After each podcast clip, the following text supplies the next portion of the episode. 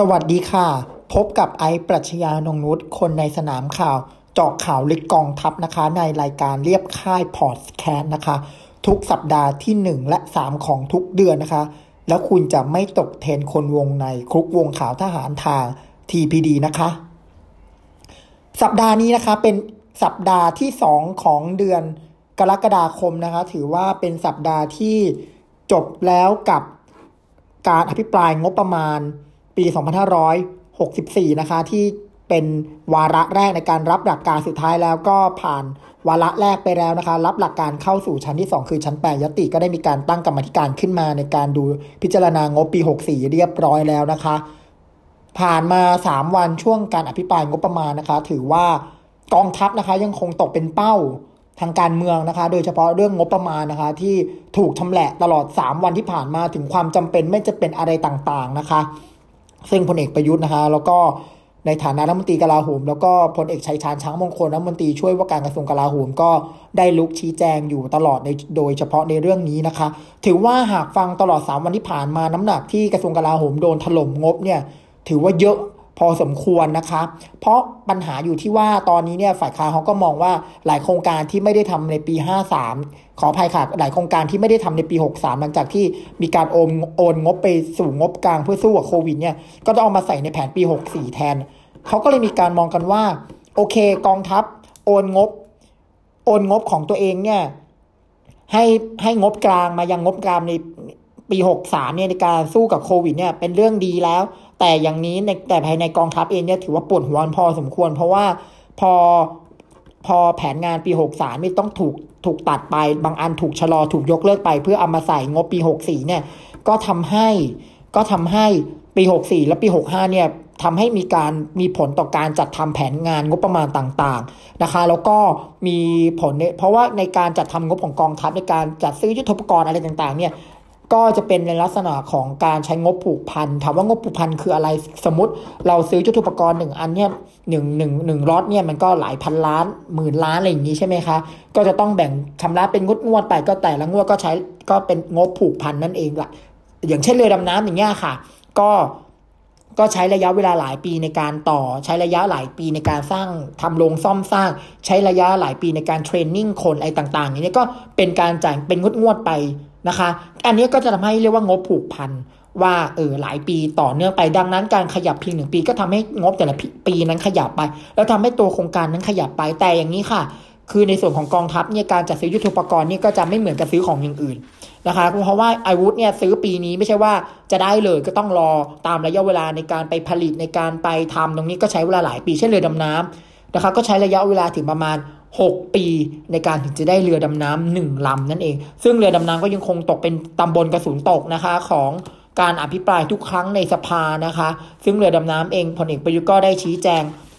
ชี้แจงนะคะว่าเรือดำน้ำเนี่ยนะคะพูดมาหลายรอบแล้ว จะจัดซื้ออะไรท่านก็ขัดข้องไปเสียหมด ซึ่งเราได้พูดถึงเหตุผลและความจำเป็นไปแล้วกระทรวงกลาโหมไม่ได้จะซื้อเรือดำน้ำที่ดำไม่ได้ดังนั้น จะต้องจะซื้ออะไรก็มีเหตุผลมีความโปร่งใสนะคะ ในส่วนของพลเอกชัยชาญก็ช่วยท่านนายกชี้แจงในรายละเอียดนะคะก็บอกว่าเรือดำน้ำเนี่ยเป็นยุทธปกรณ์ที่เป็นที่ที่จะต้องใช้ระยะเวลาในการต่อหลายปีนะคะ เช่น จะซื้อปีหน้าก่อนจะได้ก็ต้องอาจจะได้ประมาณปี 69 ประมาณใช้ระยะเวลาประมาณ 6 ปีในการต่อเรือนะคะ แล้วก็ ในในประเทศเพื่อนบ้านเนี่ยหลายประเทศก็มียุทธศาสตร์ทางทะเลที่มีเรือดำน้ำใช้กันหมดแล้ว แล้วก็ชี้แจงถึงการมี3ลำว่าการจัดซื้อ3ลำเนี่ยจะต้องมีอย่างไรบ้างนะซึ่งในในโครงการกองทัพเรือเนี่ยสามลำเนี่ยเขาก็ตั้งใจไว้ว่าลำหนึ่งอยู่อ่าวไทยลำหนึ่งอยู่อันดามันอีกอันหนึ่งก็เอาไว้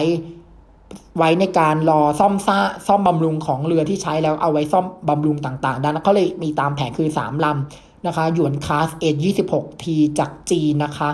ซึ่งซึ่งงบเรือดำน้ำปี 63 เนี่ยก็ถูกชะลอไปนะคะ ซึ่งก็ต้องเอาไปโปะในปี 64 แทนนะคะ เพราะว่าเราเอางบปี 63 เนี่ยมาสู้กับโควิดแทนนะคะ แน่นอนว่าพลเอกประยุทธ์เนี่ยในยุคนี้เนี่ยสามารถที่จะคอนโทรลแล้วก็อยู่ดูแลกองทัพได้เพราะกองทัพกับรัฐบาลเนี่ยเป็นเนื้อเดียวกันนะคะแล้วพลเอกแล้วผอบอเหล่าทัพชุดปัจจุบันเนี่ยก็เป็นผอบอเหล่าทัพที่ตั้งมาตั้งแต่ยุคคอสช แล้วนะคะก็คือ เป็นผอบอเหล่าทัพที่ส่วนใหญ่แล้วก็จะอยู่ในวาระประมาณ 2 ปีนะคะก็คือก่อนเลือกตั้งปีแล้วด้วยนั่นเองนะคะก็อยู่มา 2 ปี แล้วก็โผก็ผ่านมาจากยุคคอสชที่พลเอกประยุทธ์นั้นก็เป็นนายก แล้วตอนนั้นพลเอกประวิตยเป็นรัฐมนตรีกลาโหมนะแต่ตอนนี้เนี่ยพลเอกประยุทธ์ขึ้นมาเป็นรัฐมนตรีกลาโหมเองแล้วนะก็ทำให้พลเอกประยุทธ์เนี่ยอยู่ในคณะกรรมการเจ็ดเสือของกระทรวงกลาโหมในการพิจารณา พิจารณาโยกย้ายในทหารชั้นในพลด้วยนั่นเองนะครับทำให้ โผทหารยุคปัจจุบัน ตั้งแต่ยุคอดีตถึงปัจจุบันในยุครัฐบาลเลือกตั้งในพลเอกประยุทธ์ก็ยังคงดูโผอยู่ด้วยนั่นเองนะคะอาจจะมีพลเอกประวิตยช่วยในการดูด้วยนะพลเอกประวิตยก็จัดโผทหารมาตลอดช่วง 5 ปียุคคอสช มาด้วยนั่นเองนะคะเดี๋ยวเราจะทิ้งท้ายเรื่องโผทหารตอนท้ายนะแต่ว่าขอเรื่องสภานิดนึงนะคะ คือหากย้อนกลับไปดูการอภิปรายของท่านนายกนะคะ ในการอภิปรายในสภาเนี่ยนะคะ เราก็จะเห็นว่าท่านนายกเนี่ยนะคะ ก็อภิปรายในสภาช่วงวันสองวันแรกนี่ถือว่าเรื่อยๆนะคะเรื่อยๆ ไม่ได้มีเรื่องหนัก ไม่ได้มีอารมณ์ หรือว่าไม่ได้มีความรู้สึกอะไรที่มากนะมากมายนะแต่ว่าประเด็นเนี่ยดันมาเกิดวันสุดท้ายนะคะคือวันที่สามช่วงเย็นๆมาแล้วนะคะช่วงเย็นๆมาแล้วนะคะในขณะที่นายสุรเชษปวีน วงวุฒิสสบัญชีรายชื่อพรรคก้าวไกลนะกำลังอภิปรายเรื่องประเด็นการก่อสร้างของกระทรวงคมนาคมนะคะ จากนั้นพลเอกประยุทธ์ก็ได้ลุกขึ้นชี้แจงนะคะแล้วก็บอกว่าสสเนี่ยได้พูดจาเสียดสีดูถูกสติปัญญาและเหยียดหยาม ตนไม่ได้ไปโกรธเคืองอะไรและไม่ได้ไม่คิดว่าจะมาเก็บมาโกรธหรือโมโห โอเคค่ะนายกบอกไม่ได้โกรธหรือโมโหนะคะ เรื่องเส้นทางคมนาคมเป็นเรื่องตามแผนงานต้องไปศึกษาในรายละเอียดอะไรต่างๆ นี้ท่านนายกก็ชี้แจงไปนะคะ ก็ชี้แจงไป เรื่อยๆมา จนจนมาถึงท่อนหนึ่งตอนท้ายนะครับ ท่านนายกพูดเรื่องหนึ่งก็คือ อันนี้ขออ่าน keyword ตามไปเลยนะคะเพราะเป็นการที่ท่านนายกอยู่ดีๆ ก็ก็โพร่งถึงประโยคหนึ่งขึ้นมาสำหรับถนนเราพยายามที่จะทำถนนใหม่ และแก้ไขถนนเก่า และถนนทั้งหมดที่มีปัญหาก็ต้องแก้ไข สร้างถนนสะสมมาตั้งแต่เมื่อไหร่ สร้างสะสมมา5 0 0แสนกิโลเมตรตั้งแต่เมื่อไหร่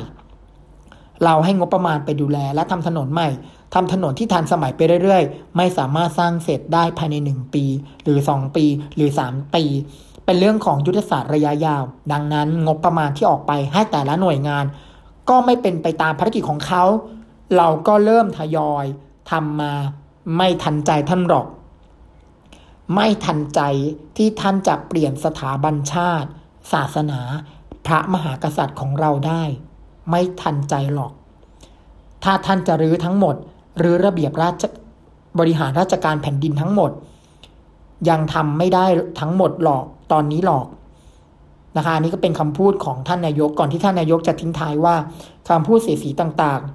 ไม่ถือสา เพราะถือว่าอาวุโสกว่า ขอบคุณสำหรับคำแนะนำที่เป็นประโยชน์และไม่เป็นประโยชน์ด้วย แต่ขอฝากให้ประชาชนช่วยแยกแยะ ขอบคุณสสและขอโทษสสคนอื่นที่ต้องฟังเรื่องแบบนี้ ตนไม่อยากพูดแบบนี้ แต่ไม่ได้โมโหใครเลย ตนยิ้มแย้มแจ่มใสตลอดเวลา keyword จากที่อ่านเมื่อกี้นี้ทุกท่านท่านผู้ฟังจะได้ได้ฟังไปแล้ว keyword สำคัญ keyword สำคัญของ paragraph นี้ก็คือ เกี่ยวกับเรื่อง ไม่ทันใจนะคะ อันนี้เนี่ยก็เป็น keyword สำคัญมากที่ที่สื่อให้ความสำคัญมากว่าอยู่ดีๆท่านนายกก็พูดถึงประโยคนี้ขึ้นมา จนหลายคนก็มองว่าจนหลายคนก็มองว่าสิ่งเหล่านี้เนี่ยเป็นสิ่งที่อยู่ในใจท่านนายก เป็นสิ่งที่อยู่ในใจท่านนายก ในการมองพักเก้าไกล ในการมองพักเก้าไกล อดีตพักอนาคตใหม่ อดีตพักอนาคตใหม่ที่นำโดย คุณธนาธรจึงรุ่งเรืองกิจ อดีตหัวหน้าพักคุณประยุบุตรแสงกนกกูลอดีตเลขาธิการพักและคุณพนิกาวานิชอดีตโฆษกพัก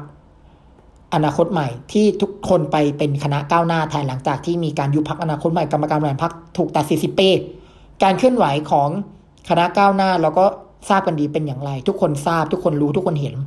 แน่นอนว่าพลเอกประยุทธ์ก็รู้ก็เห็น ดังนั้น keyword เนี่ยเป็น keyword สำคัญที่ทำให้คนสนใจการเมืองทำให้สื่อทำให้ มีการถกเถียงกันเรื่องประโยคนี้กันมากนะคะอะแต่ยังไม่จบเท่านี้ พอตกดึกเข้าหน่อย พอตกดึกก็ยังไม่จบ มีคำพูดหนึ่งที่หลุดออกมา ระวังตัวบ้างก็ ก็แล้วกัน ระวังตัวกันบ้าง กลายเป็นว่าพักเก้าไกลประท้วงกันใหญ่ ขณะที่พออไหมสี่กัญญาตันสกุลสสบัญชีเลยชื่อพักเก้าไกลอภิปรายนะคะ อภิปรายอยู่ ก็อภิปรายท่านนายกย่าง อย่างดุมากนะคะ ทั้งไล่ให้ไปยุบสภาคืออำนาจให้ประชาชน อย่าตรีตาคนเห็นต่างเป็นคนชังชาติ เลิกป้ายสี เลิกป้ายสี คนเห็นต่างว่า เป็นคนชังชาติไม่หวังดี เลิกป้ายสีว่าเป็นคนคิดร้ายต่อสถาบันหลักของชาตินะคะ อันนี้เนี่ย คุณหมายสิริกัญญาก็อภิปรายไป จากนั้นนายกก็ชี้แจงอ่าเดี๋ยวจะอ่านให้ฟัง เพราะว่าเราต้องอ่านนะคะ อันนี้เพื่อหลายคนอาจจะไม่ได้ตามมา หรืออาจจะ เพราะว่าถ้าเราถ้าเราไม่อ่านเนี่ยอาจจะทำให้เข้าใจผิดท่านนายกก็ลุกขึ้นแล้วชี้แจงว่า ยินดีกับคำกล่าว เห็นยกมายกมือกันใหญ่ นั่นก็เป็นความเห็นไม่เคยมองเห็นคนเห็นต่างเป็นศัตรูแต่มีบางคนมองกฎหมายเป็นศัตรูทุกกฎหมาย เรื่องตอบคำถามขี้เกียจตอบแล้วพราะตอบซ้ำไปซ้ำมาหลายรอบ ทุกคนถือกระดาษเข้ามาแล้วก็พูดพูดพูดก็ต่อไป เดี๋ยวคำถามเดิมก็กลับมาอีก แล้วก็โจมตีแต่เรื่องเดิม ซึ่งรับฟัง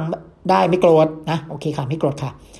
หลายคนพูดเก่งผมยอมรับ แต่อย่ามากล่าวหาว่าผมใช้กฎหมายกับผู้เห็นต่าง กฎหมายอยู่เฉยๆผมก็นั่งอยู่เฉยๆใครทำผิดต้องถูกลงโทษอะคีย์เวิร์ดสำคัญเอาฟังดีๆนะคะนี้ ผมสั่งเขาได้หรือ ถ้าสั่งได้คงไม่เป็นแบบนี้ แต่ผมไม่ได้สั่ง ระวังตัวบ้างก็แล้วกัน กฎหมายมีผลบังคับใช้กับทุกคน แม้กระทั่งผมก็ต้องยอมรับกฎหมาย วันก่อนเกิดอะไรขึ้นในประเทศไทย กลับไปย้อนดูความต้องการของประชาชนไม่มีวันสิ้นสุด ผมเข้าใจ แต่อย่าลืมว่าความต้องการของท่านมีอะไรได้รับการตอบสนองไปแล้วบ้าง พูดอย่างเดียวไม่ได้ ท่านต้องหาวิธี ไม่ใช่การท้าทายท่านนายกจบประโยคคีย์เวิร์ดสำคัญระวังตัวบ้างกันแล้วกันทำให้สสอนาคตใหม่ ต้องลุกขึ้นมา โต้ท่านนายกว่า การพูดแบบนี้เนี่ยเป็นการข่มขู่หรือไม่อย่างไรนะคะกลายเป็นเรื่องวุ่นวายในสภาไปสักพักหนึ่งในกรณีนี้นะคะ แต่สิ่งเหล่านี้ก็สะท้อนว่า เป็นสิ่งเหล่านี้ก็สะท้อนว่าท่านนายกกับพรรคก้าวไกลเนี่ยนะคะเขาถึงเรียกว่าพรรคก้าวไกลหรืออดีตพรรคอนาคตใหม่เนี่ยหากเราย้อนไปก่อนนั้นเนี่ย ก็เคยมีการเรียกกันว่าพรรคก้าวไกลเนี่ยเป็นไวรัสตัวใหม่คาว่าไวรัสตัวใหม่เนี่ยมาจากที่คุณสุเทพเทือกสุบานเป็นคนเรียกขึ้นมา ย้อนกลับไปอีก เมื่อประมาณสองสัปดาห์ก่อนพักประชาธิปัตย์เขาก็ประชุมพักกัน มีการดินเนอร์มื้อเย็น มีสสในพักประชาธิปัตย์ก็ระบุว่าพักประชาธิปัตย์จะอยู่ตรงไหนในอนาคตพักประชาธิปัตย์พักเพื่อไทย ก็จะหายไป เพราะ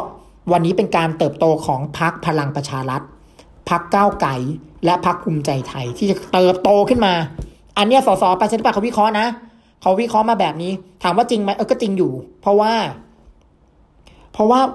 วันนี้เนี่ยพักพลังประชารัฐเข้ามาแล้วเขาทำหน้าที่แทนใครเขาทำหน้าที่แทนพักประชาธิปัตย์เขาทำหน้าที่แทนแทนฝ่ายที่เรียกว่าฝ่าย ฝ่ายอำนาจเดิม ที่เขานิยามกันนะขอนิยามแบบกว้างๆให้เข้าใจแล้วกันแบบอำนาจเดิม เรียกว่าพลังแบบเดิมหรืออะไรต่างๆ แล้วก็นิยามถึงว่าเป็นพรรคฝ่ายขวาอะไรก็ว่าไปแล้วแต่ใครจะเรียก พรรคพลังประชารัฐเขามาทำหน้าที่แทนพรรคประชาธิปัตย์แล้วนะคะ ส่วนพรรคก้าวไกลเขาก็มาทำหน้าที่แทนพรรคเพื่อไทย วันนี้การงัดข้อในสภามันคือการงัดข้อระหว่างพรรคก้าวไกลกับพรรคพลังประชารัฐนะคะไม่ใช่หมดมันมันจบไปแล้วเรื่องของพรรคประชาธิปัตย์กับกับพรรคเพื่อไทยเนี่ยจบไปในระดับหนึ่งแล้ว คุณก็เห็นว่าเกิดอะไรขึ้น ในการอภิปรายไม่ไว้วางใจเมื่อปลายเดือน กุมภาพันธ์เกิดอะไรขึ้น ทุกคนก็เห็นอยู่แล้ว ทุกคนรู้ทุกคนทราบเกิดอะไรขึ้น แล้ววันนี้เนี่ยกระแสแรงสวิงมากลับมาพักก้าวไกลเพราะพักก้าวไกลบู๊ในสิ่งที่สสหลายคนไม่ได้บู๊มาก่อนนะคะ แล้วก็พูดถึงเรื่องโครงสร้างอำนาจทางสังคมอะไรอย่างเงี้ยแล้วเขาก็สามารถยึดครองฐานเสียงคนรุ่นใหม่ได้เขายึดครองโลกโซเชียลได้นะคะ เขาก็ทำงานกันเป็นคู่ขนานนะคะในสภาก้าวไกลก็ทำไป นอกสภาคณะก้าวไกลก้าวหน้าก็ทำไปก้าวไกลก้าวหน้าเขาทำของเขาไป พลังประชารัฐเขาสู้ของเขานะคะ แต่วันนี้ปัญหาอย่างนี้ วันนี้เนี่ยพลังประชารัฐเขาคุมได้หมดแล้วในสภาเสียงเขามากกว่าสสฝ่ายค้านเขาได้ทั้งสองร้อยเจ็ดสิบแล้วสสฝ่ายค้านก็เสียงน้อยลงไปเขาไม่ปิ่มน้ำแล้วนะคะเขาไม่ต้องมาใช้งูเห่าไม่ต้องมาใช้ลิงเลี้ยงลิงกินกล้วยอะไรเนี่ยมันหมดไปแล้วค่ะ เขาก็เสียงเขาไม่ปีมแล้วเขาก็อยู่ได้นะคะ ก็ทำให้ เอา้าสสฝ่ายค้านอภิปรายให้ตายไงก็ก็ไม่ได้ไม่ได้แล้ว ก็ต้องเขาก็นำมาสู่กระบวนการที่คนหลายคนเนี่ยที่เขาหนุนฝ่ายค้านแล้วเขาก็ไม่สนับสนุนฝั่งรัฐบาลเขาก็ต้องมีกระบวนการออกมาเรียกร้อง ก็คือการออกมายังการเมืองริมถนน แต่ตอนนี้ก็มีพรกรอยู่นะคะ การเมืองริมถนนเขาก็ต้องออกมาระบายออกทางนี้ผ่านโซเชียลผ่านอะไรไป เป็นการต่อสู้ทางการเมืองนะคะ อะอันนี้ก็เป็นอีกแง่มุมนิติหนึ่งทางการเมืองที่เกิดขึ้นระหว่างพรรคก้าวไกลกับพลเอกประยุทธ์ ดิฉันขอใช้สั้นๆแล้วกันนะ ว่าก็เป็นความในใจของลุงตู่แล้วกัน จบประเด็นนี้ไป มากันที่พักพลังประชารัฐโอเค ผ่านมาแล้วหนึ่งสัปดาห์กว่าๆในการปรับทับเปลี่ยนกรรมการบริหารพักพลังประชารัฐ แต่กลายเป็นว่าศึกในพักพลังประชารัฐไม่จบค่ะที่ฉันบอกไปแต่แรกแล้วว่าพักเนี่ยจะเป็นลุงป้อมขึ้นมานำพักอะไรเนี่ย ความวุ่นวายขึ้นใต้น้ำนะคะ ก็ยังคงดำรงอยู่ อย่าลืมว่าพักพลังประชารัฐมาจากคนหลายขั้วมาก ฟอร์มทีมในระยะเวลาเพียงหนึ่งปีกว่านะคะ เพื่อดันพลเอกประยุทธ์กลับมาเป็นนายกผ่านการเลือกตั้งมาจากหลายก๊กหลายกลุ่มหลายกวนมาก แน่นอนว่าแต่ละก๊กแต่ละกวนแต่ละกลุ่มก็ย่อมมีการหวังตำแหน่งทางการเมือง อันนี้เป็นเรื่องธรรมดาทางการเมืองอย่าไปมองว่าอุ้ยนักการเมืองเนี่ยทำไมต้องมาหวังตำแหน่งอ้าวเราทำงานเนี่ยจะเป็นพนักงานเอกชนจะเป็นข้าราชการทุกคนก็ต้องหวังการเติบโตในตำแหน่ง อันนี้เราก็ต้องมองนักการเมืองเป็นสัจธรรมเป็นมนุษย์ คนหนึ่งนะครับว่าเขาต้องหวังตำแหน่ง แต่การหวังตำแหน่งของเขาเนี่ยถ้ามันทำให้บ้านเมืองเกิดความเสียหายเนี่ยอันนี้เขาก็ต้องตรองตัวเองนะคะ จะมา ได้รับตำแหน่งได้รับการอวยยศบนความพินาศของประชาชนเนี่ยมันก็ไม่ได้นะคะ แม้ลุงป้อมขึ้นมาแล้ว แต่ก็ไม่จบ เอาเป็นว่า เอาเป็นว่าสี่กุมารเนี่ยเขาไม่ได้อยู่ในกรรมการบริหารพักเลย คุณอุตมะก็หลุดหัวหน้าพัก คุณสนธิรัตน์ก็หลุดเลขา คุณสุวิทย์คุณกอบศักดิ์ปูตระกูล ทุกคนไม่ได้อยู่เลย แล้วก็ก๊กสี่กุมารเนี่ยยังมีคนอื่นอยู่เนี่ย ก็ไม่ได้อยู่ในกรรมการบริหารพักแล้วกลายมาเป็นก๊กคนอื่นเขาไม่อยู่แทน ดังนั้นก็เลยเกิดปัญหาขึ้น นั่นก็คือการงัดข้อระหว่างขั้วใหม่ที่ขึ้นมาเป็นกรรมการบริหารพักกับขั้วเก่าอย่างสี่กุมาร เราก็จะเห็นปรากฏการสอสอก๊กสี่กุมารสอสอก๊กอื่น ๆ ที่ขึ้นมามีอำนาจใหม่เนี่ย ให้สัมภาษณ์แล้วก็ให้สัมภาษณ์ที่ตอบโต้ไปตอบโต้มา เช่นสส ฝั่งหนึ่งก็เอาต่อโต้รองนายกสมคิดนะคะ เรื่องเกี่ยวกับไปพูดในเรื่องทำนองยุบสภาแบบสิงคโปร์โมเดลอะไรอย่างนี้นะคะสสทางฝั่งสี่กุมารก็ซัดกลับไปนะคะ เช่น บางคนก็ออกมาโพสต์ข้อความนะคะ โพสต์ข้อความต่อว่าสสบางคนนะคะว่าเป็นว่าในลักษณะของการแต่งตัวสวยในลักษณะของการฉีดโบท็อกซ์ลักษณะของการใส่ big eye อันนี้เนี่ยเมื่อปลายสัปดาห์เสาร์ที่ที่ผ่านมาเลย ก็มีการโพสต์ข้อความกันในลักษณะแบบนี้นะคะตอบโต้กันไปตอบโต้กันมาทั้งสองฝั่ง แม้บิ๊กป้อมจะบอกเขาคุยกันแล้วเขาโอเคแล้วนะคะ โอเคค่ะจะคุยแล้วหรือไม่คุยแล้วดิฉันไม่ทราบนะแต่เอาเป็นว่ามันมีปัญหาจริงกับสิ่งที่เกิดขึ้นนะคะ แล้วก็แล้วก็อย่างนี้ค่ะพลเอกไปพลเอกประวิทย์เนี่ยนะคะดิฉันดิฉันขอใช้คำว่า ช่วงก่อนหน้านี้เนี่ยก่อนที่จะขึ้นมาเป็นหัวหน้าพรรคเป็นทางการเนี่ยพลเอกประวิตยก็จะใช้ระยะประมาณเดือน 2 เดือนเนี่ยตอบอยู่อย่างเดียวไม่รู้ไม่ทราบไม่ไปไม่มีไม่เห็นไม่อะไรทั้งสิ้น จนได้รับฉายาว่าบิดาแห่งการไม่รู้ แต่กลับกลายว่าหลังจากสัปดาห์นี้เนี่ยหลังจากที่ขึ้นมาเป็นหัวหน้าพรรคอย่างเป็นทางการแล้วพลเอกประวิตยเนี่ยตอบคาถามนักข่าวเนี่ย โอ้โห ตอบยาวเลยกลายเป็นคนละคนกันเลย นะคะ ปิดตำนานบิดาแห่งการไม่รู้ลุงป้อมรู้ทุกอย่างแล้วตอนนี้ต้องถามชัดเจนมากตอบยาตอบอะไรถี่ถ้วนมากนะคะ แล้วแต่สิ่งหนึ่งที่ที่ถามเหตุผลความจำเป็นพลเอกประวิตยเคยบอกว่าเหตุผลความจำเป็นที่ขึ้นมาเป็นหัวหน้าพักพลังประชารัฐเนี่ย ก็เพราะว่าพักคุยไม่รู้เรื่อง ไอ้พักการที่พักคุยไม่รู้เรื่องก็คือพักมันมีก๊กมันมีกลุ่มมันมีกวนไงคะนะคะ แล้วพลเอกประยุทธ์ก็เคยบอกว่า ตามจริงพลเอกประวิตยเนี่ยก็ไม่ได้อยากเป็นนะ แต่ว่าถ้ามีเหตุมีเหตุความจำเป็นเนี่ยก็จะต้องเป็น อันนี้คือเหตุความจำเป็นนะคะ คือเหตุความจำเป็นของพลเอกประวิตยที่ต้องมาเป็นหัวหน้าพักพลังประชารัฐ คือการเป็นหัวหน้าพักเนี่ยนะคะทำให้ต้องอยู่ภายใต้ กรรมการบริหารพักเราต้องอยู่ภายใต้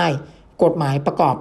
พระราชบัญญัติประกอบรัฐมนูญว่าด้วยกฎหมายพรรคการเมือง ดังนั้นหากเกิดอะไรขึ้นกับพรรคพลังประชารัฐก็ต้องย่อมสะเทือนพลเอกประวิตยคือตก่อนหน้านี้เนี่ยพลเอกประวิตรเป็นประธานยุทธศาสตร์ การเป็นประธานยุทธศาสตร์เนี่ยก็ทำให้ไม่ต้องอยู่ภายใต้กฎหมายพรรคการเมือง ก็ทำให้โอเค ความอิสระความไม่ไม่ไม่ไม่ต้องมาผูกกับกฎหมายเนี่ยมีอยู่ทำให้อยู่ใน safety zone แล้วก็เป็นสิ่งที่รู้กันว่าเป็นตำแหน่งบารมีว่าโอเค หัวหน้าเป็นคุณอุตตม ส่วนประธานยุทธศาสตร์เนี่ยเป็นพลเอกประวิตรก็เป็นที่รู้กันดีอยู่ในพรรคเราว่าพลเอกประวิตรเนี่ยเป็นเจ้าของพรรคตัวจริง เป็นหัวหน้าพรรคตัวจริง เพราะว่าพลเอกประวิตยเนี่ยกับพลเอกประยุทธ์และสามปอบุรพาแล้วก็สามปอบุรพาพยักรวมทั้ง อาจารย์สมคิดเนี่ยก็คือเป็นคนที่เสนอให้ตั้งพรรคพลังประชารัฐขึ้นมา คืออาจารย์สมคิดมาบอกเมื่อประมาณสองสัปดาห์ที่แล้วว่า มาบอกเมื่อสองสัปดาห์ที่แล้วว่าไม่ได้เป็นคนก่อตั้งพรรคนะเป็นแต่เป็นคนคิดให้นายก ว่าให้ตั้งพรรคขึ้นมาในการทำการเมือง ก็เป็นที่มาของพรรคพลังประชารัฐสุส่งคุณอุตมะส่งคุณสนธิรัตน์ไปเป็นหัวหน้าเลขาธิการพรรคแล้วก็ฟอร์มทีมตั้งพรรคขึ้นมา เป็นพลเรือนทั้งนั้นเลย เพื่ออะไรลดภาพความเป็นพรรคทหารลดภาพการสืบทอดอำนาจ โอเค เสร็จนาค่าโคถึกนะคะ ก็ยึดคืนพักลุงป้อมยึดคืนได้แล้วนะคะ จะด้วยเต็มใจไม่เต็มใจไม่รู้ ลุงตู่เห็นด้วย เห็นด้วยหรือไม่เห็นด้วย รู้เห็นหรือไม่รู้เห็นอันนี้ไม่มีคำตอบแน่ชัด แต่พลเอกประยุทธ์ไม่เคยแสดงท่าทีที่ขัดข้องนะ จากที่สัมภาษณ์มาหลายครั้งเนี่ยนายกไม่เคยแสดงท่าทีที่ขัดข้อง แต่ก็บอกว่าพลเอกประวิตยจะเป็นหัวหน้าพักก็เป็นได้ แต่ต้องทำงานสองตำแหน่งให้ได้ ก็คือตำแหน่งหัวหน้าพักกับตำแหน่งรองนายกฝ่ายความมั่นคง ก็ต้องทำไม่ได้นะ แต่ไม่ได้แสดงท่าทีสนับสนุนหรือท่าทีคัดค้านอะไร ไม่ได้แสดงนะจ๊ะอันนี้ ไม่ได้แสดงท่าทีใด ๆออกมาเลย ก็เลยทำให้เป็นการที่ตีความไปว่าพลเอกประยุทธ์รู้เห็นหรือเปล่า เอาเป็นว่าเรื่องนี้จบไปแล้ว แต่เรื่องใหม่ที่ตามมาก็คือ ตอนนี้สถานีต่อไปคือการปรับคอรมอสถานีต่อไปคือการปรับคอรมอเขาก็มองกันว่าอ้าวสี่กุมารไม่ได้เป็นกรรมการเลยพักเลยจะยังไงเหรอเนี่ยจะหลุดทั้งยวงไหมเขาก็ว่ากันว่าอาจจะไม่หลุดทั้งยวงสี่กุมารอาจจะไม่หลุดหมด อาจจะมีคนรอดจากการปรับครมอเพราะอย่าลืมว่านายกมีโคต้ากลาง โคต้ากลางคืออะไร โคต้ากลางก็คือโคต้าของนายกนะคะ นายกเคยบอกว่าเป็นเป็นอะไรนะเขาเรียกว่าเป็นรัฐมนตรีเฉพาะอะหรือในลักษณะที่ถ้าเรียกกันตรงๆก็คือเป็นรัฐมนตรีคนนอกอะ่ะรัฐมนตรีคนนอกคืออะไรรัฐมนตรีคนนอกก็คือ คนที่ไม่ได้เป็นสสไง ซึ่งครมอชุดที่ผ่านมาเนี่ยมีรัฐมนตรีคนนอกหลายคนนะคะสิบกว่าคนได้เลย สิบน่าจะถ้าจำไม่ผิดประมาณสิบห้าสิบหกคน แล้วมันมีคนนอก แต่รอบเนี้ยเขาก็หวังว่าจะมีคนนอกยิ่งกว่า นอกในที่นี้คือไม่เกี่ยวข้องกับพรรคการเมืองเลยนะคะไปหาเทคโนแครดไปหาอะไรมาเป็น เพื่อมาแก้ปัญหาเศรษฐกิจแต่กลายเป็นว่าส่งหนังสือเทียบเชิญไปชักชวนหลายคนมาก็ได้รับการปฏิเสธเขาก็เลยมองกันว่าการปรับคลมอสอจะยืดไปอีก เพราะว่าหาคนมาไม่ได้ เพราะอย่าลืมว่าใครจะมา เพราะว่าโอ้โหเข้ามานี่เจอพิษเศรษฐกิจจากโควิดเนี่ย เข้ามาแล้วเจ็บตัวแน่นอนนะคะ ก็เลยกลายเป็นว่าสี่กุมารเนี่ยจะเหลืออยู่หรือเปล่า หลายคนก็บอกอาจจะเหลือครึ่งหนึ่งหรืออะไรต่างๆอะไรต่างๆ นานา เราก็เห็นการงัดข้อภายในพักพลังประชารัฐเกิดขึ้นคือทำถ้าสี่กุมารหลุดจากกรรมการบริหารพักแล้วแต่ไม่หลุดจากคลมเก้าอี้ก็ไม่ว่างลง หรือหลุดไม่หมดก็ไม่ว่างลงทั้งหมดคนที่จะรอเป็นก็ไม่ได้เป็นสี่อย่างนี้ เราก็เห็นแรงกับเพื่อนในพักพลังประชารัฐที่ยังคงมีอย่างต่อเนื่องนะคะ ซึ่งแน่นอนว่าพลเอกประยุทธ์ก็ แสดงท่าทีที่สงวนท่าทีมากพลเอกประยุทธ์เนี่ยไม่ได้แสดงท่าทีที่ไปหนุนหรือค้านใครเลย ก็จะอยู่ในลักษณะของการที่ว่าวางตัวอยู่ตรงกลาง ไม่เข้าข้างฝั่งใดฝั่งหนึ่ง แต่สัปดาห์ที่ผ่านมานักข่าวก็ได้มีโอกาสถามท่านนายกถึงเรื่องสีกุมารท่านนายกก็พูดว่าก็ทำงานดีก็ยังสั่งงานดีที่ประชุมครมอยู่ แล้วก็สั่งข้าราชการเลยว่า ห้ามเกียร์ว่างเกียร์ว่างก็ต้องถูกลงโทษนะคะ อันนี้เนี่ยท่านนายกก็ก็วิกก็บอกไปว่าห้ามเกียร์ว่าง เพราะตอนนี้เนี่ยพอจะปรับครมอหลายคนเริ่มเกียร์ว่างแล้วนายนายนายจะไปแล้วรอนายใหม่อย่างเงี้ยก็จะเป็นปัญหาอีกนะคะ ก็ทำให้เกิดการมองว่าไอ้สี่กุมารเขาจะไม่หลุดหรือเปล่า หรือหลุดก็หลุดไม่หมดหรือเปล่าโอเคนะคะ ประมาณนี้ อีกทั้งอีกทั้งท่านนายกก็ตอนนี้เนี่ยทุกคนก็จะพูดคำเดียวกันว่ายังไม่มีสัญญาปรับครมอยังไม่มีอะไรออกมาท่านนายกเคยพูดว่าถึงเวลาเขาจะต้องมีการปรับครมอแต่ขอย่อมอีกนิดนึง ขอย่อมอีกนิดนึง หัวหน้าพักพลังประชารัฐเนี่ยนะคะก็มีกระแสข่าวต่างๆนานามายุว่าพลเอกประวิตยจะเป็นหกเดือนหรืออะไรเปล่าอันนี้อีกเรื่องหนึ่งแต่สื่อก็เคยไปถามท่านนายก ว่าท่านนายกมีโอกาสไหมที่มาเป็นหัวหน้าพักพลังประชารัฐเองท่านนายกก็ไม่ได้ปิดประตูตัวเองนะคะ แต่ก็บอกว่า ตอนนี้ตนยังไม่ได้คิดอะไร ท่านนายกตอบแค่นี้ ก็จับตาดูอนาคตว่าพิกตู่จะขึ้นมาเป็นสสพักพลังประชารัฐเองหรือไม่ ขออภัยค่ะมาเป็นหัวหน้าพักพลังประชารัฐเองหรือไม่ เพราะ ที่ผ่านมาเนี่ยพลเอกประยุทธ์ก็จะโดนโจมตีเยอะว่าเป็นนายกคนนอก ไม่เป็นสอสอไม่อะไรทั้งสิ้นไม่ได้ลง แต่ว่าก็เป็นแค่นายกในบัญชีเท่านั้น อะไรอย่างนี้เป็นต้น ก็หากในอนาคตพลเอกประยุทธ์ ขึ้นมาเป็นหัวหน้าพักเองก็จะได้อยู่ในบัญชี เป็นสสปฏิริษีอันดับหนึ่งหรือเปล่าในการเป็นคนดิเดตนายกในอนาคตหากจะอยู่อีกวาระอีกสมัยหนึ่งนะคะนี่ก็เป็นสิ่งที่ต้องจับตาดูต่อไปในความเคลื่อนไหวของพรรคพลังประชารัฐนั่นเอง ซึ่งพรรคพลังประชารัฐดิฉันก็ขอยืนยันนะคะว่าก็ยังคงมีปัญหานี้ ต่อไปอีกเรื่อยๆ พอสมควรนะคะ เพราะว่า เพราะว่าพรรคพลังประชารัฐอย่างที่ฉันบอกไปว่าเขารวมมาจากหลายกลุ่มหลายกวนหลายก๊กมาก ดังนั้น หลายกลุ่มหลายกวนเขาก็ต้องการสัมมนาคุณตอบแทนจากสิ่งที่ได้ลงทุนลงแรงและเหนื่อยไปในช่วงการเลือกตั้ง แล้วก็มีการวิเคราะห์กันอีกอันนึงนะคะก็คือสามปอเนี่ย กำลังอยู่ในกลางศึกกลางดงของสามมิตร ถามว่าคืออะไร คือตอนนี้เนี่ยถือว่ากลุ่มสามมิตรถือว่าพังอาจมากนะคะ เพราะว่าลุงป้อมเนี่ยเป็นโคตเป็นเป็นคนกลางและที่ขึ้นไปเป็นหัวหน้าพัก แต่ว่าเลขาธิการพักคนใหม่คือคุณอนุชานาคสายที่อยู่ในก๊กสามมิตร สามมิตรคือมีคุณสมศักดิ์เทพสุทิน แล้วก็คุณสุริยะจึงเรื่องเรืองกิจนะคะซึ่งก็เป็นกลุ่มใหญ่มากนะที่เขาสามารถ เลือกตั้งแล้วสสในกลุ่มสามมิตรเนี่ยได้กวาดเก้าอี้สสไม่ได้เยอะมาก ก็เป็นกลุ่มใหญ่ในพรรคพลังประชารัฐนั่นเองเขาก็มีอำนาจต่อรองในพรรคพอสมควร อีกทั้งเราสังเกตดีๆนะคะ เราสังเกตดีๆ ช่วงหลายเดือนที่ผ่านมาเนี่ยหลายเดือนที่ผ่านมาเนี่ยกลุ่มสามมิตรเนี่ยได้ชื่อว่าเป็นตาอยู่มาก ตั้งแต่ก่อนตั้งแต่ก่อนนี่แหละตั้งแต่ก่อนที่จะมีการเลือกกรรมการบริหารพรรคชุดใหม่ ตั้งแต่ก่อนที่จะปฏิบัติการยึดพรรคจะเสร็จสิ้นเนี่ย กลุ่มสามมิก็จะมีท่าทีที่ไม่ค่อยออกมาสัมภาษณ์เท่าใดนะคุณสมศักดิ์กรนิ่งคุณสุริยากรนิ่งจนเขาเรียกว่าเป็นตายอยู่นะคะ เป็นตายอยู่ก็คือไม่ว่าจะเป็นขั้วสี่กุมารของอาจารย์สมคิดหรือขั้วพลเอกประวิตรใครได้ขึ้นมา ก็สามารถที่จะดำรงตนอยู่ได้เขาเลยเลือกเป็นตายอยู่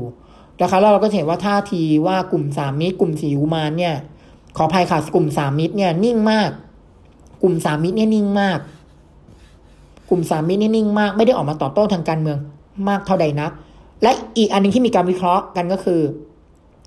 ที่มีการวิเคราะห์กันก็คือ เอ๊ะ การที่ในพรรคพลังประชารัฐเนี่ยตอนช่วงอาทิตย์ที่ผ่านมาเนี่ย มีแต่สอสอทั่วไปเนี่ยสอสอที่ไม่เคยเป็นข่าวสอสอที่อยู่นิ่งๆเนี่ยออกมา โต้กลับออกมาซัดกลับกลุ่มสี่กุมารเนี่ย คืออะไร หลายคนก็มองว่า เพราะว่า ตัวใหญ่เนี่ยเขาไม่ต้องการจะมาเป็นศัตรูทางการเมืองตัวใหญ่เนี่ยเขาไม่ต้องการออกมาโต้เองตัวใหญ่เขาไม่ต้องการที่จะออกมาเผชิญหน้าหรือออกมาฟาดฟันอย่างชัดเจน เพราะอะไรถ้าตอนนี้เป็นช่วงดูพฤติกรรม ช่วงนี้ท่านนายกจะปรับคลมอหลายคนเขาก็ต้องก็ต้องวางตัวให้ดี ไม่มีเรื่องราวนะคะ ดังนั้นท่านนายกอาจจะดูซุ่มดูพฤติกรรมอยู่หรือเปล่าว่า เอ๊สอสอพวกนี้เนี่ย หรือใครเนี่ยพฤติกรรมเป็นอย่างไรอ่าหลายคนก็ต้องถนอมตัวนะคะ ก็อยู่ในช่วงถนอมเนื้อถนอมตัวพอสมควรอ่าสัปดาห์นี้เดี๋ยวมาดูกันนะคะ วันอังคารแล้วเดี๋ยวมาดูกันอีกว่าใครจะออกมาตีใครอีกสัปดาห์นี้นะคะ หยุดสองวันจันทร์อังคารแล้วค่ะเดี๋ยววันพุธเนี่ยเปิดสภามาล่อดู ว่าใครจะออกมาโจมตีใครอีก หรือว่าจะหยุดไปได้บ้างนะคะ แต่อันนี้ขอกลับมาในเรื่องกองทัพอีกนิดหนึ่งนะคะ กลับมาในเรื่องกองทัพ คือในเดือนกรกฎาคมเนี่ยก็จะเป็นช่วงที่ท่านนายกมนตรีเนี่ยต้องมีการจัดโผทหารกันแล้วนะคะจะต้องมีการจัดโผทหารแล้ว เพื่อที่ประมาณโผใหม่ก็จะคลอดประมาณช่วงเดือนสิงเดือนสิงหากันยาก็จะคลอดโผใหม่นะคะ คือโผในพลปลายปีเนี่ยถือว่าเป็นโผใหญ่นะคะ ซึ่งแน่นอนว่าครั้งนี้เนี่ยผบเหล่าทัพเกษียณทั้งหมดเลย ยกเว้นพลเอกนัทอินทราเจริญนะครับปลัดกระหมไม่เกษียณคนเดียวนอกนั้นเกษียณหมดเลยไม่ว่าจะเป็นพลเอกพรพิพัฒน์เบญยศรีผบทหารสูงสุด พลเอกอภิรักษ์คงสมพงศ์ผบทบพลเรือเอกฤชัยรุดดิตผบทร และพลอากาศเอกมานัทวงว่าดนะคะผบทก็เกษียณพลเรือเอกฤชัยก็เกษียณเกษียณหมดเลยผบเหล่าทัพนะคะก็จะต้องมีการเปลี่ยนพบเหล่าทัพยกเซตใหม่ แล้วก็เป็นการเปลี่ยนพบเหล่าทัพยกเซตเนี่ยครั้งแรกในยุครัฐบาลเลือกตั้งนะคะ ก็ทำให้จะต้องมีการมองว่าจะขยับกันยังไงบ้างนะคะ แต่แล้วเหล่าทัพก็โผก็ เริ่มนิ่งในระดับหนึ่งแล้วนะคะ ตอนนี้ก็อยู่ในในการจัดโผของตำแหน่งห้าเสือของแต่ละเหล่าทัพนะคะ ก็อยู่ในการจัดโผระดับบนก่อนก่อนที่จะมาจัดโผระดับล่างนะคะ ซึ่งกองทัพบบกเนี่ยก็ชัดเจนมากว่าผบทบคนต่อไปก็คือพลเอกนรงพันธ์จิตแก้วแท้นะคะ ตอนนี้ท่านเป็นผู้ช่วยผบทบอยู่ก็จะขึ้นเป็นผบทบคนต่อไปนะคะ ซึ่งแน่นอนว่าการขึ้นมาของ พลเอกนรงพันจิตแก้วแท้เนี่ยก็ถือว่าเป็นสายตรงของพลเอก อภิรัตคงสมพงศ์นะคะ เติบโตมาในหน่วยรอสามเอ็ดรออนะคะแล้วก็ขึ้นเป็นผอบอพลหนึ่งรออเติบโตตามลายขึ้นมาเป็นเป็นแม่ทัพภาคที่หนึ่งก่อนขึ้นเป็นผู้เป็นผู้ช่วยผบทบเข้าลายห้าเสือนะคะ ก็เติบโตมาในลายนี้นะคะ แน่นอนว่าก็ชัดเจนมากโผทหารยุคนี้นะคะ ก็ไม่ได้มีตำแหน่ง ทุกอย่างก็ลงตัวอย่างรวดเร็วมากนะคะเพราะว่าพลทหารเนี่ยยุคนี้ถือว่าเป็นอีกยุคหนึ่งที่จัดโผง่ายด้วยความราบเรียบของสถานการณ์ในประเทศนะคะรวมทั้งพลเอกประยุทธ์เป็นรัฐมนตรีกลาโหม ที่เป็นเอกภาพระหว่างกองทัพรัฐบาลนะคะถือว่าจัดโผได้ง่ายนะคะ แต่แต่อย่างนี้ค่ะ แต่อย่างนี้ค่ะ แต่ก็ในส่วนของห้าเสือเนี่ยที่เขาโฟกัสกันมากนะคะก็อยู่ที่กองทัพบบกนะคะ ที่เขาโฟกัสกันมากอยู่ที่กองทัพบบก เพราะว่า ตำแหน่งห้าเสือกองทัพบกปีนี้เนี่ยในระดับห้าเสือเนี่ยก็มีมีตำแหน่งที่ลงตัวยากนะคะ คือตำแหน่งของพลเอกนัทพลนักพานิชนะคะ รองผบทบคือพลเอกนัทพลเนี่ยถืออาวุโสที่สุดนะคะถืออาวุโสที่สุด แล้วก็จะเกษียณปีหน้า แล้วเป็นรองผบทบมาแล้วสองปีนะคะ มาแล้วสองปี แล้วก็อยู่ในตำแหน่งห้าเสือมาแล้วสามปี จากตำแหน่งเสทบขึ้นมาเป็นรองผบทบสองปีนะคะ ก็คือกลายเป็นว่าเป็นชื่อที่ลำบากใจมากว่าพลเอกนัทพลเนี่ยจะไปอยู่ที่ตำแหน่งใดนะคะหากให้อยู่ตำแหน่งเดิมก็จะเป็นรองผบทบสามปี ขออภัยค่ะ เป็นรองทบปีที่สามนะคะเข้าสู่ปีที่สามแล้วนะคะ แล้วก็จะเกิดปัญหาว่า เอ๊จะเอาตำแหน่งเป็นรวมตรงไหน เพราะว่ายังมีพลเอกธีรวัตรบุญยวัฒน์นะคะ เสียทบเนี่ย ที่จะต้องขยับเป็นรองผบทบด้วยหรือเปล่า นะคะ หรือสุดท้ายแล้วจะเป็นพลเอกรัฐพล หรือพลเอกธีรวัตรที่จะต้องไปอยู่เป็นรองปลัดกลาโหมแทนนะคะ ก็กลายเป็นว่าเป็นตำแหน่งที่ยังไม่ลงตัว ซึ่งพลเอกนัทพลนี่ก็ถือว่าเป็นบุคคลที่ทำงานใกล้ชิดท่านนายกตั้งแต่ยุคคอสชแล้วนะคะ แล้วก็ในยุคโควิดระบาดเนี่ยพลเอกนัทพลก็เข้าร่วมประชุมสบคที่ทำเนียบแล้วพลเอกประยุทธ์ก็ให้ให้ทำงานต่างๆ มากนะคะพลเอกนัทพลเนี่ยเป็นเตรียมทหารรุ่นยี่สิบนะคะ เป็นรุ่นเพื่อนพลเอกอภิรัตน์นะคะ แล้วการที่พลเอกนรงพันจิตแก้วแท้เตรียมทหาร 22 เนี่ย จะขึ้นมาเป็นผบทบต่อไป ถือว่าอ้าวน้องขึ้นมาเป็นผบทบแล้วพี่มาเป็นรองเนี่ยจะเรื่องเรื่องอุโสจะได้หรือเปล่า ซึ่งโดยพลเอกนัทพลเป็นนัทพลก็ไม่ได้มีปัญหากับเรื่องพวกนี้นะคะ เพราะพลเอกนัทพลเนี่ยจากที่ส่วนตัวได้พูดคุยเนี่ยท่านก็ถือว่าเป็นคนที่ทำงานก็จะได้หมดถ้าตรงไหนให้ไปอยู่ไหนก็ได้หมด จนมีข่าวว่า หรือว่าจะให้พลเอกนัทพลเนี่ย ไปเป็นเลขาธิการสภาความมั่นคงแห่งชาติหรือสมช แทนพลเอกสมศักดิ์รุ่งสีตาที่กำลังจะกะเกษียณในเดือนกันยายนนี้หรือเปล่านะคะ เพราะว่าที่ผ่านมาเนี่ยพลเอกนัทพลนี่ก็ทำงานไปประชุมกับสมชทำงานที่สบคที่โควิดเนี่ยก็ทำงานกับพลเอกประยุทธ์มาโดยตลอดถูกเรียกใช้งานอยู่โดยตลอดนะคะพลเอกประยุทธ์จะให้พลเอกนัทพลไปทำงานเป็นเลขาสมชก่อนเกษียณหนึ่งปีหรือเปล่านะคะ อันนี้เนี่ยก็เป็นที่จับตาดูกันอยู่ หรือสุดท้ายแล้วจะให้พลเอกนพลนั่งเป็นรองผบทบหนึ่งปี หรือจะให้โยกไปเป็นรองปลัดกลาโหม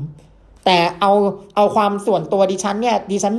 ทำงานเป็นนักข่าวสายทหารมาหลายปีเนี่ย ส่วนใหญ่แล้วเนี่ยนาทหารเนี่ยเขาก็อยากจะเกษียณในเหล่าตัวเองนะคะ คนเติบโตที่ไหนมาเขาก็อยากจะเกษียณในเหล่าทัพตัวเอง แน่นอนว่าพลเอกนพลเขาก็ต้องการที่จะเกษียณในกองทัพบบกนะคะ แต่สุดท้ายก็อยู่ที่การพิจารณาของ เจ็ดเสือกลาโหมนะคะเจ็ดเสือกลาโหมมีทั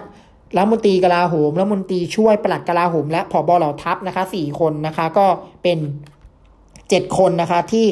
เป็นเจ็ดเสือกลาโหมในการพิจารณาสุดท้ายต้องมารอดูว่าพลเอกพลจะไปลงในตำแหน่งใดนะคะ เพราะว่าในในในสมชเนี่ยเขาก็มีถามว่าไปลงสมชจะไปตัดหน้าใครไหมก็ไม่ได้ถึงกับตัดหน้านะคะ เพราะว่าในสมชเนี่ยเขาก็มีการวางคนเอาไว้ที่จะเป็นเลขาสมชคนใหม่ด้วยนะคะคนหนึ่งก็คือ พลเอกนทพลนะคะนทพลนะคะนทพลบุญงามที่มาช่วยงานสมชที่เขาก็ก็จะมาเป็นเลขาสมชคนใหม่ซึ่งพลเอกนทพลเนี่ยกเกษียณปีหกห้าผู้ฟังต้องอย่าสับสนนะคะ มีอยู่สองคนนะคะ ที่เป็นแคนดิเดตเลขาสมชคนใหม่ก็คือพลเอกนัทพลนาคพาณิชย์นัทพลนะคะ กับอีกคนหนึ่งก็คือพลเอกนทพลนทพลนะคะ บุญงามนะคะ ที่เป็นอีกคนหนึ่งก็เป็นสองคนนะคะ ซึ่งเขาก็มองว่าถ้าให้พลเอกนัทพลมาเป็นก่อนหนึ่งปีเกษียณปีหกสี่จากนั้นให้พลเอกนัทให้พลเอกนัทพลขึ้นมาก่อนหนึ่งปี แล้วพลเอกนัทพลขึ้นมาเกษียณว่าก็ต่อคิวกันได้หมดปีหกสี่หกห้าเกษียณกันนะคะ อันนี้ก็ต้องรอดูต่อไปว่าสุดท้ายแล้ว จะมีการเคาะตำแหน่งเนี้ยลงไปที่ตำแหน่งใดอย่างไรบ้างนะคะ อันนี้เนี่ยเป็นสิ่งที่ต้องจับตาดูนะคะ ซึ่งเดี๋ยวประมาณช่วงกลางเดือนกรกฎาคมโผล่ระดับ ห้าเสือเนี่ยก็น่าจะเคาะเสด็จน้ำได้แล้วในระดับหนึ่งนะคะ แต่อย่าลืมว่าโผนี้เนี่ยก็จะอยู่อีกหนึ่งปีนะคะ ที่จะต้องมีการในในช่วงที่เป็นรัฐบาลเลือกตั้งเนี่ยเนี่ยเนี่ยเป็นโผที่สำคัญมากนะคะ แต่ที่สำคัญคือในส่วนของกองทัพบบกเนี่ยโดยเฉพาะตำแหน่งพลเอกนรงพันธ์จิตแก้วแทนเนี่ยพลเอกนรงพันธ์เนี่ยเกษียณปี 2566 นั่นหมายความว่าพลเอกนรงพันธ์เนี่ยจะเป็นผบทบสามปีเลยนะคะสามปีในตำแหน่งนะคะ ซึ่งสามปีเนี่ย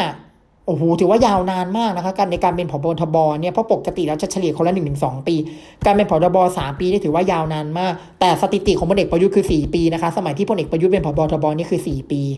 นะคะสามปี ซึ่งสามปีเนี่ยก็จะครบวาระบวกสามเนี่ยคือครบวาระสามปีในการเป็นรัฐบาลพลเอกประยุทธ์นะคะหากไม่มีการยุบสภาก่อน อันนี้เนี่ยก็จะทำให้กองทัพ ดังนั้นการจัดโผทหารกับ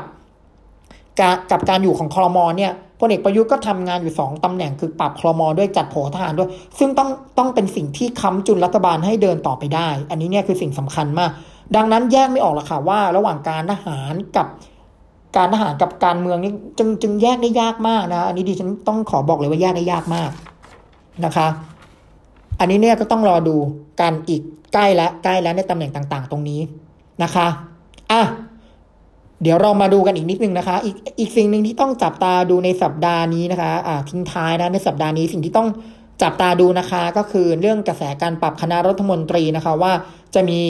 มากน้อยอย่างไรนะคะ เพราะว่ามีการออกมาบอกบางคนก็ออกมาพูดว่าตอนนี้โผอยู่ในมือท่านนายกแล้ว หรืออะไรอย่างไรหรือเปล่า เพราะก่อนหน้านี้เนี่ยมีการมองกันว่าหลังจากการอภิปราย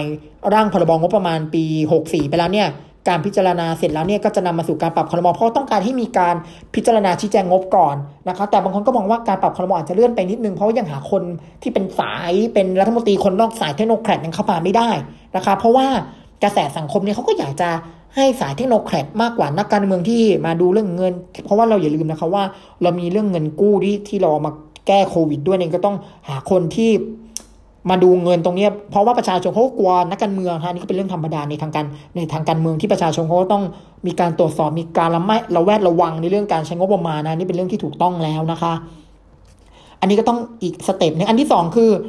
คลื่นใต้น้ำในพักพลังประชารัฐจะจบไหมจะขย่มกันอีกขนาดไหน จะมีใครออกมาเป็นตัวตายทดแทนกันอีกหรือเปล่านะคะ อันที่สามคือพักก้าวไกล จะมีโปรเจกต์อะไรออกมาซัดพลเอกประยุทธ์อีกหลังจากที่มีวาทะเชื่อเฉือนกันในที่ประชุมสภาที่ผ่านมาโอ้โหนะคะ ที่มีวาทะเชื่อเฉือนกันนะคะไม่ว่าจะเป็นเรื่องการระวังตัวกันบ้างหรือความในใจที่พลเอกประยุทธ์ได้ระบายออกมา แบบไม่มีปีไม่มีครุยประโยคหนึ่งอย่างที่ดิฉันได้เล่าไปเมื่อช่วงต้นรายการนะคะ รวมทั้ง รวมทั้งพลเอกประวิทย์นะคะ รวมทั้งพลเอกประวิทย์ก็มีกระแสกระแสว่าพลเอกประวิทย์เนี่ยจะ พลเอกประวิทย์เนี่ยจะจะไปคุมตำรวจ อันเนี้ยอันนี้ดิฉันขอทิ้งหินอีกนิดนึง ในสายการเมืองเนี่ย ในสายพวกนักการเมืองเนี่ยมีการออกมาปล่อยข่าวเรื่องหนึ่งว่าพลเอกประวิตยเนี่ยจะมาคุมตำรวจอีกครั้งหนึ่งเป็นประธานกตร ซึ่งเมื่ออาทิตย์ที่แล้วเนี่ยพลเอกประวิตยได้ได้ปฏิเสธไปแล้วว่าไม่จริงนะคะต้องมารอดูกระแสข่าวนี้อีกครั้งหนึ่งเพราะว่าอย่างที่ดิฉันบอกการที่ผบเหล่าทัพเนี่ยกเกษียณพร้อมกัน กเกษียณพร้อมกันทั้งหมดเนี่ยรวมหนึ่งในนั้นนอกจากทหารนี่มีพลตำรวจเอกจากทิพย์ชัยจินดาบิ๊กแปะด้วยผบตรก็เกษียณด้วยนะคะจะทำให้พลเอกประวิตยกลับไปสู่กตรไปเป็นประธานกตรในการคุมตำรวจอีกครั้งหรือเปล่า เพราะว่าก่อนหน้านี้เนี่ยเคยเกิดมหากาบเรื่องเรื่องบิ๊กโจ๊กมาแล้วครั้งหนึ่งนะคะ เพราะว่าหลังอย่างที่เราทราบกันว่าบิ๊กโจ๊กก็เป็นนายตำรวจที่ใกล้ชิดกับพลเอกประวิตยนะคะ ในเรื่องที่ได้รับมอบหมายในภารกิจสำคัญต่าง ๆนะคะ อันนี้เนี่ยก็เป็นสิ่งที่ต้องจับตาดูกันอีกครั้งหนึ่งนะคะ ว่า เอ๊ะ หรือสุดท้ายแล้ว หรือสุดท้ายแล้ว หรือสุดท้ายแล้วว่าพลเอกประวิตรจะ comeback กลับมาสู่วงการตำรวจอีกครั้งหรือเปล่า ซึ่งอันนี้เนี่ยน่าจะอีกสักพักเลย เพราะว่าก่อนจะจัดโผอะไรเสร็จเนี่ยก็ต้องเดือนกันยาเกษียณทุกนาย แล้วก็ความเคลื่อนไหวจะเกิดขึ้นเดือนตุลาคมหรือเปล่า แล้วพลเอกประวิตรก็ได้ออกมาสยบข่าวแล้วว่าไม่จริงด้วยนั่นเองนะคะนี่ก็เป็นสิ่งที่ต้องจับตาดูกันไปอีกหลายช็อตจากตอนนี้นะคะ แล้วก็อีกสิ่งหนึ่งที่ต้อง รอดูนะคะก็คือความเคลื่อนไหวในการเลือกตั้งท้องถิ่นนะคะ หลังจากที่คุณธนาธรช่วงวันเสาร์ที่ผ่านมาเนี่ยคุณธนาธรเขาออกมาบอกแล้วว่าเขาเตรียมยึดหัวหาดการเลือกตั้งท้องถิ่นแล้วนะคะเขาเตรียมยึดหัวหาดแล้วนะคะ ทางฝั่งรัฐบาลเนี่ยจะมีใครออกมาเคาะยึดหัวหาดกันบ้างนะคะ เพราะว่าพลเอกประยุทธ์ก็บอกแล้วว่าจะมีจะพยายามจะไม่เกิดการเลือกตั้งท้องถิ่นให้ได้นะคะ โดยเฉพาะสนามเลือกตั้งผู้ว่ากทมเนี่ยนะคะ โดยเฉพาะสนามผู้ว่ากทมเนี่ย ก็คึกคักเป็นพิเศษ เพราะเป็นเมืองหลวงว่าใครจะยึดได้พักพลังประชารัฐก็ต้องการจะปักธงให้ได้พักก้าวไกลต้องการจะปักธงให้ได้ เพราะสองพักนี้ได้สอสอในกรุงเทพเนี่ยโอ้โหเยอะมากนะคะ แล้วก็พักเพื่อไทยนี่เขาก็กวาดได้บ้างนะคะ แต่อีกพักหนึ่งเขาจะกู้ศักดิ์ศรีไหมนะคือพักประชาธิปัตย์เขาไม่ได้เลยไม่แต่เก้าอี้เดียวนะคะที่กรุงเทพเนี่ยนะคะ ถือว่าศูนย์พันเลยนะคะโอ้โหก็ไม่น่าเชื่อนะคะจริง ๆ เขาจะยึดคืนได้หรือเปล่าเนี่ยก็เป็นศึกแห่งศักดิ์ศรีนะคะของ ของพรรคประชาธิปัตย์ด้วยนั่นเองนะคะอันนี้ก็ต้องรอดูว่าสัปดาห์นี้คะจะมีฝั่งรัฐบาลออกมาในเรื่องเลือกตั้งท้องถิ่นมากน้อยอย่างไรหลังจากที่คณะก้าวหน้า โดยคุณธนาธรได้ออกมามากระพือในช่วงวันหยุดสุดสัปดาห์ที่ผ่านมาแล้วด้วยนั่นเองนะคะนี่ก็เป็นทั้งหมดที่เรามาอัปเดตและเล่าสู่กันฟังในสัปดาห์นี้นะคะ พบกันใหม่ในรายการเรียบค่ายพอดแคสต์ในสัปดาห์ที่ 1 และ 3 ของทุกเดือนนะคะสำหรับวันนี้น้องไอซ์ปรัชญาต้องลาท่านผู้ฟังไปก่อน วันนี้ สวัสดีค่ะ